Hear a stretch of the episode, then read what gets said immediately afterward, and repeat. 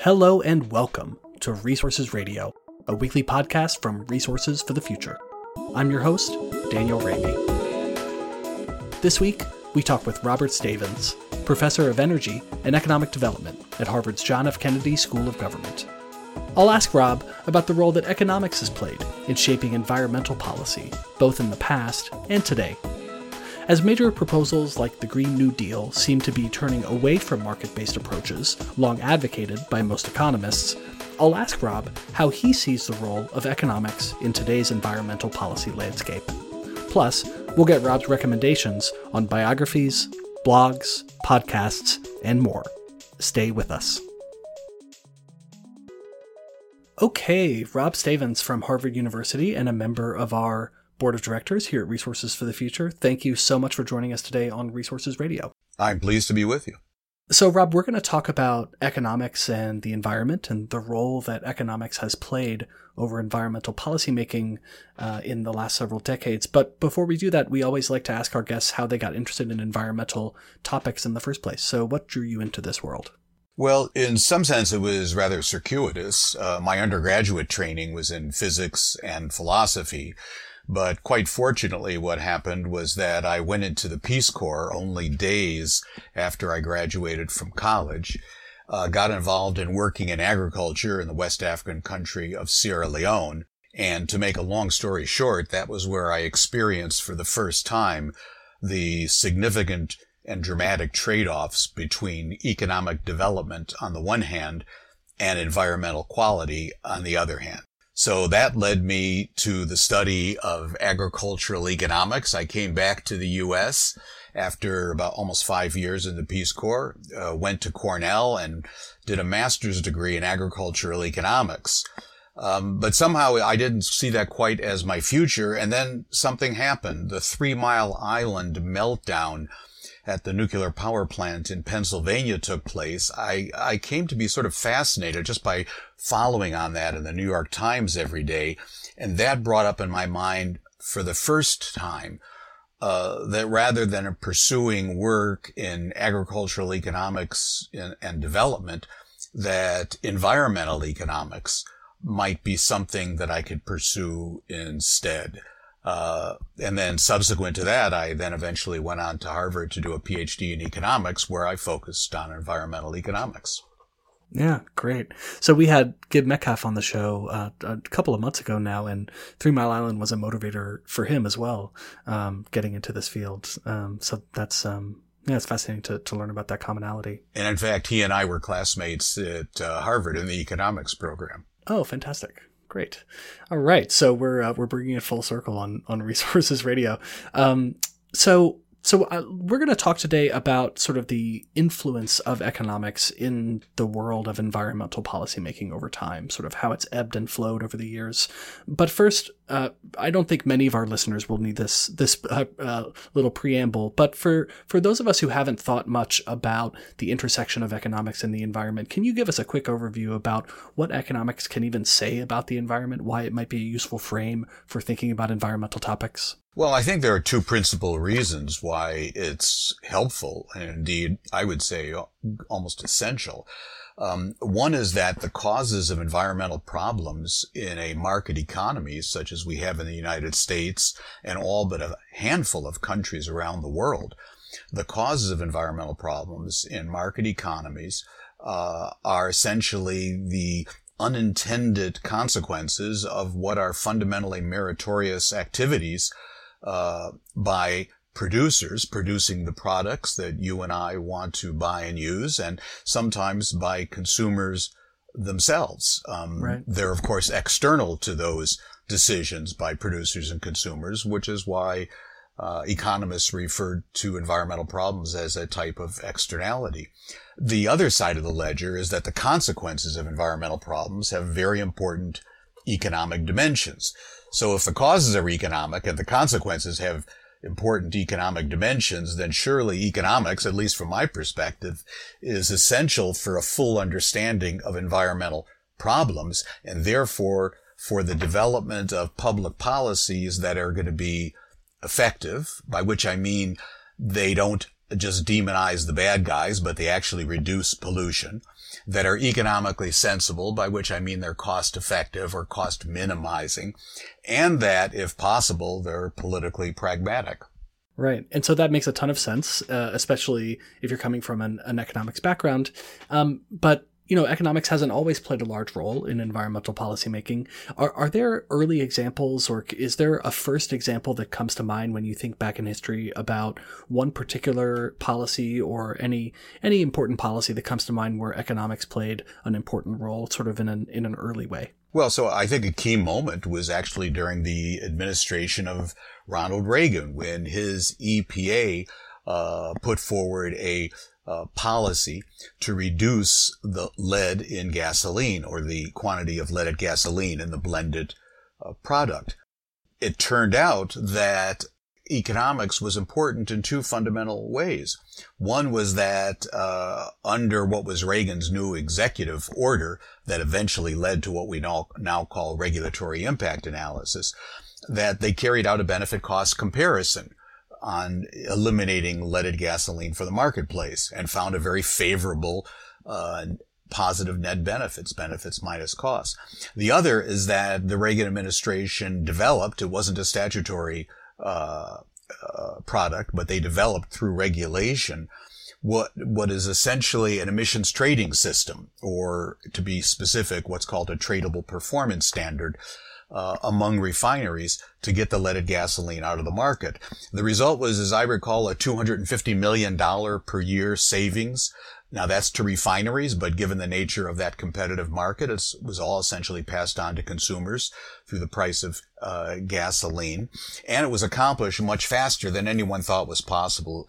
The whole phase down took about five years from beginning to end. Yeah. That's really rapid. And um, I, I know very little about that uh, program or its origins, but sort of two two random thoughts come to mind. One is, uh, it, does the phrase get the lead out have anything to do with that particular environmental policy? That's my first question. And the other one is uh, I read recently that leaded gasoline is actually still used in uh, private aviation in small airplanes. Um, do, do either of those things ring a bell for you? So, so the phrase, uh, the slogan does not ring a bell, uh, but okay. I can tell you that uh, leaded gasoline uh, is still present in a sense because unleaded gasoline is allowed to contain 10 10% of what was originally the lead content of gasoline. And in certain uses for which it would be extremely high cost to remove the leaded gasoline and, and keep up the, uh, for a given octane level of the product, um, it, it still exists. For a long time it did in agriculture, but that's been phased out. Right. Interesting. Okay. Um, so when I think about early examples of uh, market mechanisms and economics playing a role in uh, environmental policymaking, the first example that came to my mind was a, a relatively contemporaneous uh, effort on sulfur dioxide, the sulfur dioxide trading program int- implemented under the Clean Air Act amendments of 1990. Can you tell us a little bit about that program and how it has sort of fared over time? So the purpose of the program, which is, you know, well known around the world, um, the purpose of the program was to cut sulfur dioxide emissions by half, which it did. Um, so it was successful.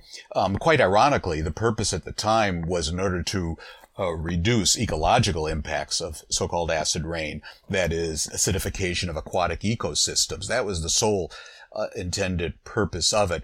It's turned out from subsequent analysis that the benefits in that regard were not very great compared to the costs. However, there was an, at the time, unanticipated positive benefit of cutting sulfur dioxide emissions, and that was reducing sulfate particulates. Right. And when subsequently it was then examined in terms of its benefits and costs, it was found that if you want to look at it in terms of ratio, that this was among the highest uh, ratios of benefits to costs of any environmental policy that we've put in place going back to the first Earth Day in 1970.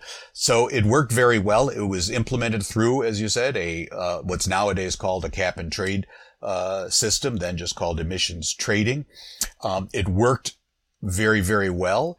Uh, for the period of time which was most crucial, which was uh, the act was uh, established in 1990. It was implemented in 95 with about uh, the most polluting uh, power plants. Year 2000, all the others came online. And then over the subsequent period of years, it worked extremely well so that sulfur dioxide emissions were cut by more than the 50%, which was the target. However, subsequent to that, what's happened is that other regulations, including the mercury rule, other regulations, uh, and then some regulatory constraints that have come on board have essentially rendered the program non-binding. And so mm-hmm. the market has more or less closed down. However, before it closed down, I'd say that it had done its job. Mm-hmm. Great. And when I was reading about the, um, the sort of political process by which the Clean Act Clean Air Act amendments passed in 1990 and the sulfur dioxide trading program was implemented, one of the themes that came up was that a number of environmental advocates at the time were sort of uncomfortable with the idea that companies would have essentially the right to pollute, to, to buy and sell the uh, the right to pollute. Can you talk a little bit about those concerns uh, that were raised at the time and whether, um, you know, in your mind, those who were concerned about that that issue, um, you know, maybe we could call it like a moral objection or something. Um, whether those who were concerned about that issue have been converted to believing that the market-based approach uh, might be might be worthwhile, or if they continue to have reservations. Well, so first of all, Daniel, I think that you, the premise that you voice is absolutely correct. Um, it's perhaps hard to believe now, but back at the time of the Clean Air Act amendments in 1990, there was tremendous resistance from the environmental advocacy world. There were two voiced objections that I recall. One of them is the moral or ethical objection, namely that it's inappropriate uh, to allow companies to buy the right to pollute. At the time, um, what I pointed out in response to them was that conventional command and control regulations give that right to companies for free. Right. Um, in addition to that, there was also concern, perhaps legitimate concern, to whether or not it would work. After all, it, it hadn't been observed previously, with the exception of the leaded gasoline uh, phase down. Um, I should point out that there was one environmental advocacy group which really stood out from among all the others, though, and really did support the program, and that's the Environmental Defense Fund the New York based uh, environmental advocacy group. And they worked very close with the White House, the Bush 41 um, White House, uh, as did I at the time with uh, Senator Tim Wirth, Democrat of Colorado, and Senator John Heinz, Republican of Pennsylvania, on what uh, we called Project 88.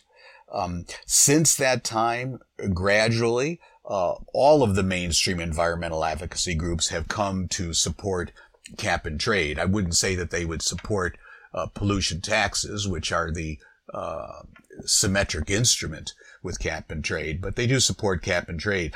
Whether that will continue uh, going forward, I have some question about because of the what has now arisen. Uh, I'll call it the new left of green coalitions uh, putting forth the uh, Green New Deal and other policy proposals. And these are coming from groups which are much less enthused about market-based approaches to environmental uh, protection.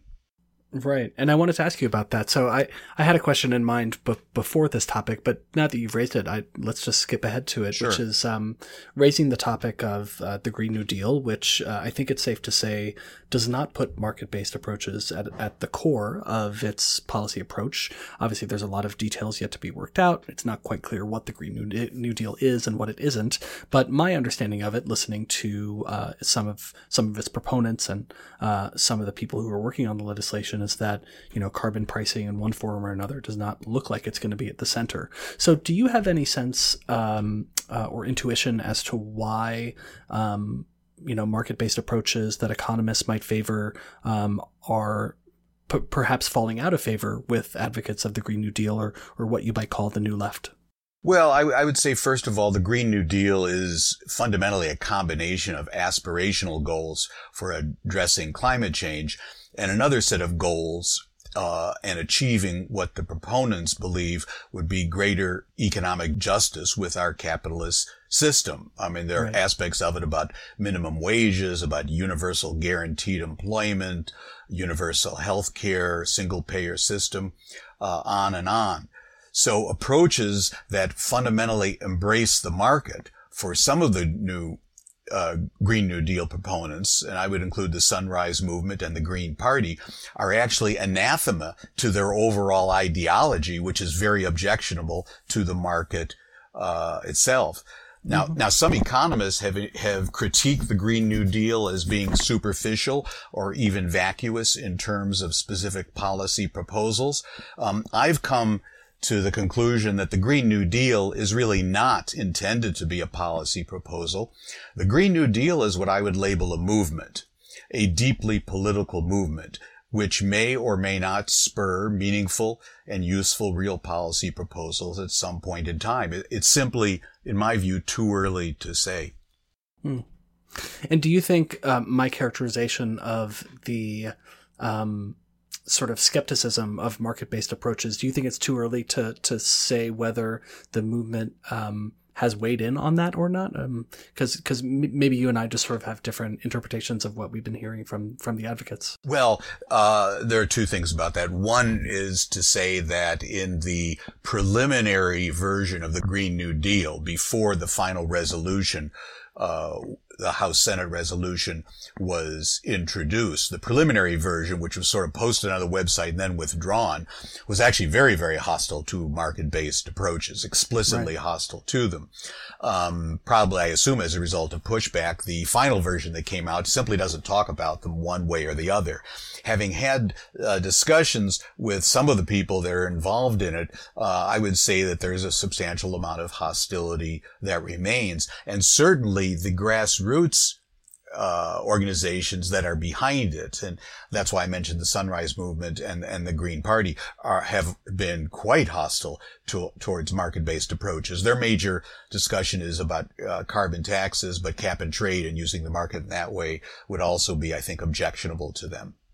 Right, and do you think that's sort of tied into the larger um, concerns that they voice over sort of the the distribution of, of benefits in our existing capitalist system related to things like healthcare and job guarantees that you mentioned earlier? I think that's exactly right. I don't think it's a policy objection to a carbon tax or cap and trade per se. It's just the notion of using the market and apparently giving freedom to companies to make decisions within a some kind of constraint, either a pricing constraint or a quantity constraint.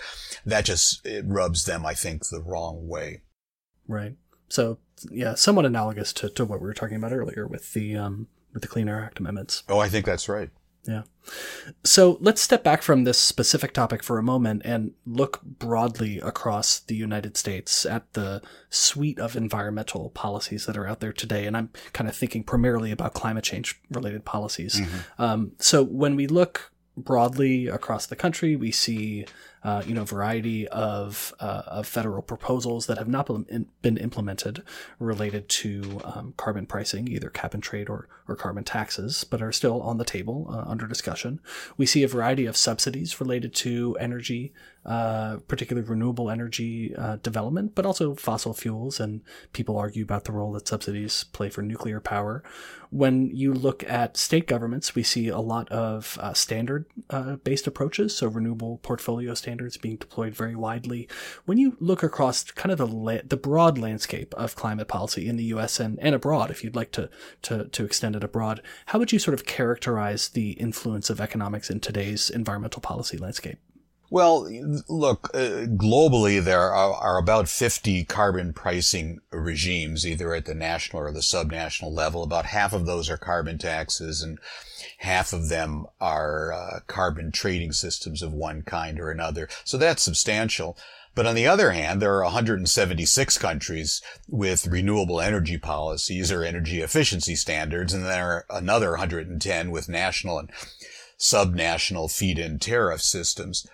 So I think it's fair to say that in terms of policy instruments to address climate change, the use of economic incentive approaches is very significant, but it's by no means dominant.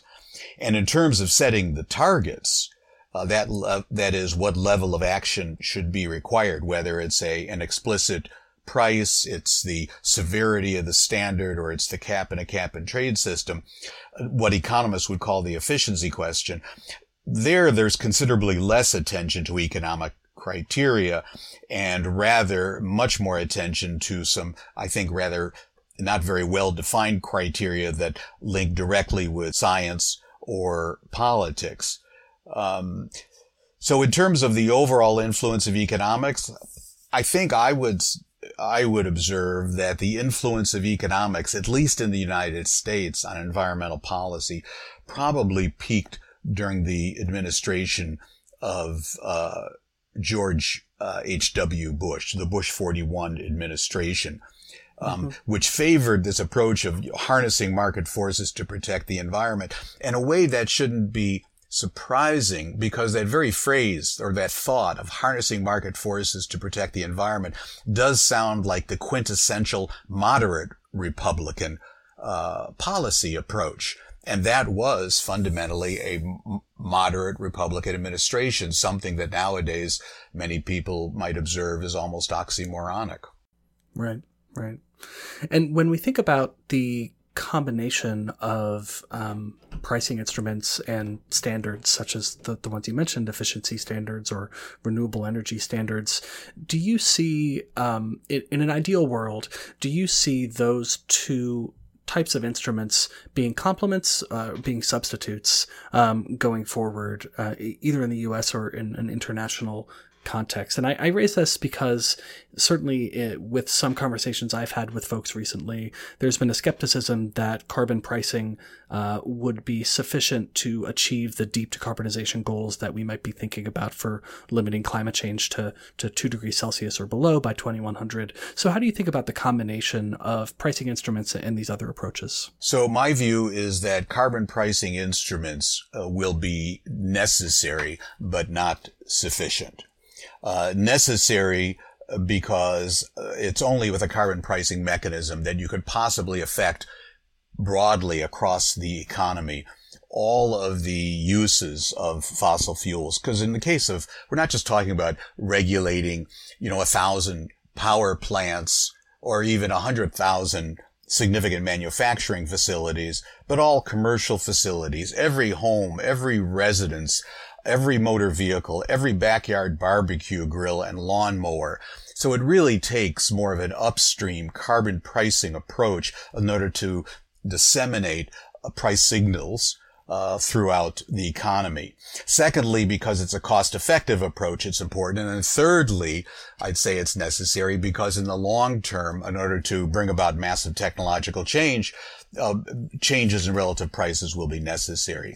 On the other hand, there are some other market failures that get in the way of price signals. And that's why I say that carbon pricing will be necessary, but not sufficient. Um, there, you know, there are several examples of that. One is in terms of decisions that individuals make in renter occupied property, properties where neither the landlord nor the tenant has an incentive, even when facing the right set of energy prices, to put in place what would be the efficient amount of thermal insulation in the walls. Right. Um, right. So that's just one, and therefore building codes uh, are an appropriate mechanism as well. There are lots of other examples, but so that's why I say that carbon pricing is necessary, but we really shouldn't think that it's sufficient. Right. That makes sense. So one question that I think economists uh, have wrestled with substantially over over the years, and that um, that they've sometimes been criticized for uh, by by folks from other disciplines, is the role of thinking about second best, so-called second best policies, mm-hmm. where you know an optimal mix of policies is unlikely to be adopted in the political reality that we live in. Um, so when you think about the world that we live in, the real world, how should economists continue to analyze um, the options available to policymakers and how hard should they push for so-called first best solutions uh, and how much time should they spend looking carefully looking at options that might not be sort of economically optimal but are uh, perhaps more likely to be implemented in the real world? Well it's it's it's clearly the case that the body politic is not as enamored of carbon pricing mechanisms as the academic economic community is. right. uh, so there, I think there are two levels of questions there. Um, one is, are there ways, is there research that could be done to improve public acceptance, political acceptance of carbon pricing policies? And I think the answer to that would be through judicious policy design that may well depart from what we usually think of as the first best design.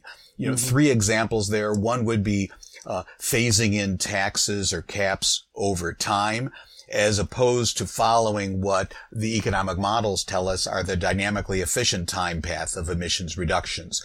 We have examples from California and British Columbia of phasing in those policies over time that have been effective. Uh, a second one would be to earmark revenues uh, either from a tax or from the auctioning of allowances in a cap and trade system to finance climate mitigation because po- clearly politicians have shown over and over again that they're very interested in doing that rather than what is the first best approach favored by economists typically of optimizing the overall system by proportionate cuts in distortionary taxes. Right. Third possibility is using the revenues for fairness purposes, which has also seen a lot of attention in Washington policy proposals, such as with lump sum rebates or rebates targeted to low income or other particularly burdened constituencies. And these have gone under the name of, with taxes, of carbon dividend programs or of cap and dividend programs. But, but beyond that, if I can add, uh, one can go even further, and I think it's merited, and consider second best uh, non carbon pricing policies, essentially mm-hmm. to catch up with the political world. An example would be to examine clean energy standards. You know, and I'm pleased to say that Resources for the Future uh, has a has a research initiative doing um, just that. But at some point, the politics will change.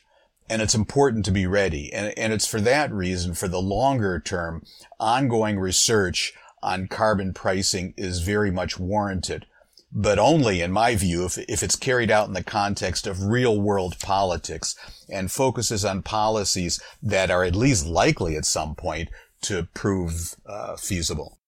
Right. So trying to find that balance and to some extent walking and chewing gum at the same time, it sounds like. I think that's going to be essential. Yeah. Well, uh, Rob, it's been really great talking to you about all of these questions. Your your views are so um, well stated and and so deeply researched. Um, I think you know I've really enjoyed this conversation. I'm sure our audience has as well. We're gonna close it out uh, by asking you the same question that we ask everyone who joins us on the show, which is what is at the top of your literal or metaphorical reading stack. So, what have you read or watched or heard related to energy and the environment that you've enjoyed and that you'd recommend to our listeners? And I'm gonna briefly start us off with a recommendation uh, of a documentary film that I stumbled across a couple weeks ago, and I was was up late and clicking around on TV, and I stumbled across this documentary that I had never heard of. I was later embarrassed that I'd never heard of it because I realized it won the Academy Award for Best Documentary in 1976, a film called Har- Harlan County, USA, uh, which is about a coal mining community in eastern Kentucky uh, that goes through all sorts of strife related to uh, coal mining activities in the region and the efforts of local coal miners to unionize uh, and some of the violence that ensued uh, as well as some of the da- disasters that happened at mines in the community. Um, and it's really just a fascinating, fascinating portrait of the community, as well as a look at some of the sort of inside union politics of coal mining and unionization in that time period in the, in Appalachia in 1976. So Harlan County, USA. Um, if you haven't heard of it, uh, if you're of my generation, you may not have. Uh, so definitely check it out. And uh, Rob, what's at the top of your stack? So I should say I'm not of your generation, and hence I had heard about it. right. um, and and I agree. What one of the things about that film that I should say it's very helpful and ties in with thinking about public policies is it's a real reminder of the fact that Appalachia and these communities that are so reliant upon deep shaft coal mining and some surface coal mining in Appalachia. This is essentially a less developed country, which is right within the borders of the United States. Areas of very low income, very low alternative job opportunities. Uh, and it's good to remember that when we talk about phasing out coal, which I'm supportive of and is happening as a result of natural gas prices, um, this is an issue which, for the coal industry, uh, doesn't just mean increased costs, it's existential. And for those communities, it is the difference between squeaking out barely a reasonable livelihood and from an even bleaker future. Uh, and, and it's something that we have to be honest about and, and cognizant of when designing uh, public policies. Yeah. That said, in, in terms of my my books, uh, so the books that I've most enjoyed reading most recently uh, have not been on energy and environment. They've been political biographies: Alexander mm-hmm. Hamilton, Winston Churchill, George H. W. Bush, and now uh, Lyndon Johnson. But I, I will mention some podcasts that I think are really excellent. Um, one is, uh, and I'm not including this current interview, but I would say Resources Radio from Resources for the Future. And the other yeah, is, check it out. uh, absolutely. And the other is the, the Columbia Energy Exchange from Jason Bordoff Center at Columbia University. And I guess I should mention that the Harvard Environmental Economics program, we're going to be launching a, a podcast uh, in in the fall. Um, for blogs, I would certainly recommend the Energy Institute blog from the Haas School of Business at the University of California and Berkeley.